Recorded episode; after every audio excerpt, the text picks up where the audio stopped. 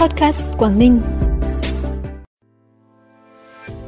Cao Bằng, làng đào Nam Phong chuẩn bị cho vụ đào Tết Nguyên đán Giáp Thìn 2024. Hà Giang cây chè san tuyết mang lại thu nhập trên 340 tỷ đồng cho người dân huyện Hoàng Su Phi. Hải Dương đề cử 23 gương mặt trẻ em tiêu biểu toàn quốc năm 2023 là những thông tin đáng chú ý sẽ có trong bản tin podcast sáng nay, thứ ba ngày 9 tháng 1. Thưa quý vị và các bạn, còn khoảng hơn một tháng nữa là đến Tết Nguyên đán 2024. Những ngày này tại xóm Nam Phong 2, xã Hưng Đạo, thành phố Cao Bằng, tỉnh Cao Bằng, người dân trồng đào cảnh đang tất bật chăm sóc cho cây đào ra nụ, chuẩn bị cho Tết.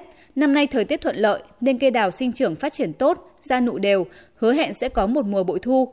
Mặc dù giá các mặt hàng phân bón vật tư thuốc trừ sâu đều tăng, tuy nhiên dự kiến giá đào cũng sẽ không tăng quá cao so với năm trước.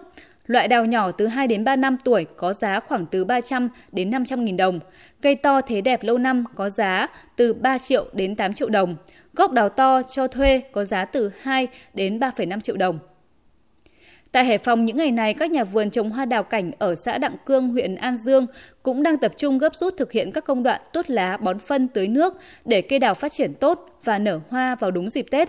Ông Phạm Đăng Thuận, trưởng thôn Hòa Nhất, xã Đặng Cương cho biết, cây đào đem lại nguồn thu nhập ổn định cho người nông dân. Đào ở đây được thương lái thu mua, sau đó đưa đi khắp các tỉnh thành trong cả nước để bán cho người dân chơi Tết.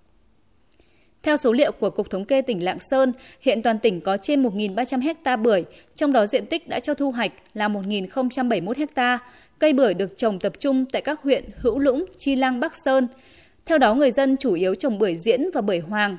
Cứ đến cuối tháng 11 đầu tháng 12 âm lịch hàng năm, người trồng bưởi trên địa bàn lại tất bật thu hái bưởi để bán cho thương lái, phục vụ thị trường Tết nguyên đán.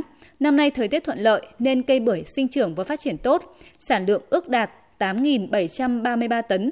Giá bán bình quân đối với bưởi diễn và bưởi hoàng hiện nay là từ 10 đến 15.000 đồng một quả tùy kích cỡ, chất lượng quả. Đặc biệt vài năm trở lại đây, cơ quan chuyên môn đã hướng dẫn hỗ trợ người dân thực hiện mô hình trồng bưởi theo quy trình Việt Gáp. Nhờ đó, mẫu mã quả đẹp hơn, thị trường tiêu thụ ổn định, không chỉ bán trong tỉnh Lạng Sơn mà còn mở rộng ra các tỉnh thành khác như Bắc Giang, Bắc Ninh, Thái Nguyên. Chè san tuyết là cây trồng chủ lực của người dân ở huyện Hoàng Su Phi, tỉnh Hà Giang. Toàn huyện có trên 4.400 hecta chè san tuyết. Đặc biệt các xã Thông Nguyên, Nậm Ti, Túng Sán, Hồ Thầu đang duy trì trên 200 hecta chè hữu cơ organic châu Âu. Năm 2023, sản lượng thu hoạch chè búp tươi toàn huyện đạt trên 13.000 tấn, giá trị sản phẩm đạt 344,5 tỷ đồng. Cây chè san tuyết đã mang lại cho bà con nhân dân ở Hoàng Su Phì ấm no hơn. Hiện toàn huyện có hơn 20 công ty, hợp tác xã, cơ sở thu mua, chế biến chè.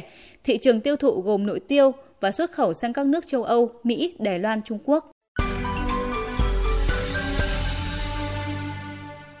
Bản tin tiếp tục với những thông tin đáng chú ý khác. Ủy ban nhân dân tỉnh Thái Nguyên mới đây đã ban hành quyết định công nhận điểm du lịch cộng đồng Hồ Gành Chè tại xã Bình Sơn, thành phố Sông Công do Hợp tác xã Du lịch Cộng đồng Gành Chè Bình Sơn, Sông Công tổ chức quản lý.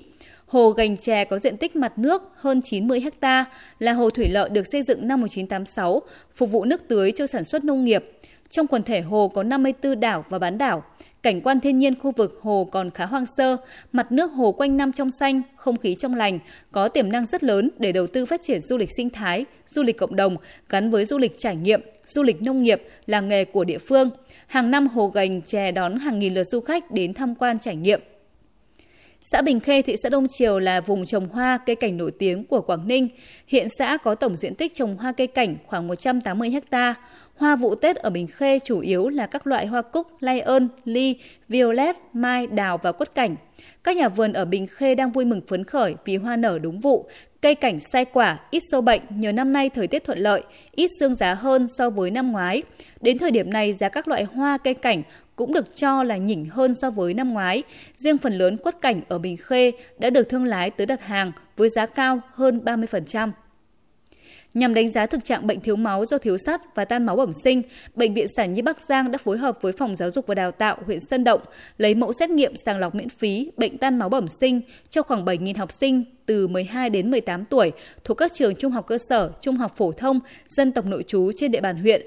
Theo kế hoạch từ nay đến hết tháng 1, Bệnh viện Sản Nhi Bắc Giang sẽ lấy thêm gần 4,8 nghìn mẫu xét nghiệm tại 21 trường trung học cơ sở, trung học phổ thông, dân tộc nội trú còn lại. Sở Lao động Thương binh và Xã hội tỉnh Hải Dương vừa phối hợp với các địa phương lựa chọn 23 trẻ em tham gia chương trình bình chọn gương mặt trẻ em tiêu biểu toàn quốc năm 2023. Các em đều có thành tích tiêu biểu trong học tập, văn hóa văn nghệ, thể dục thể thao, có nghị lực vượt khó khăn vươn lên. Đây là lần đầu tiên Hải Dương tham gia chương trình bình chọn gương mặt trẻ em tiêu biểu của năm. Phần cuối bản tin là thông tin thời tiết. Thưa quý vị và các bạn, do ảnh hưởng của khối không khí lạnh yếu và lệch đông nên sáng nay trời nhiều mây, sương mù và mưa nhỏ có thể xuất hiện tại một số tỉnh miền núi phía Bắc thuộc Việt Bắc và Đông Bắc. Sau đó vào ban ngày, trưa chiều trời hưởng nắng, trời chuyển ấm áp hơn với nhiệt độ cao nhất đạt từ 23 đến 26 độ. Sau đó từ đêm nay đến ngày mai, không khí lạnh tiếp tục được tăng cường nên thời tiết có sự chuyển biến, trời có mưa rải rác và từ ngày mai mùng 10 trời có khả năng chuyển rét. Thông tin thời tiết vừa rồi cũng đã khép lại kênh podcast Quảng Ninh. Xin kính chào và hẹn gặp lại quý vị và các bạn trong bản tin podcast tối nay.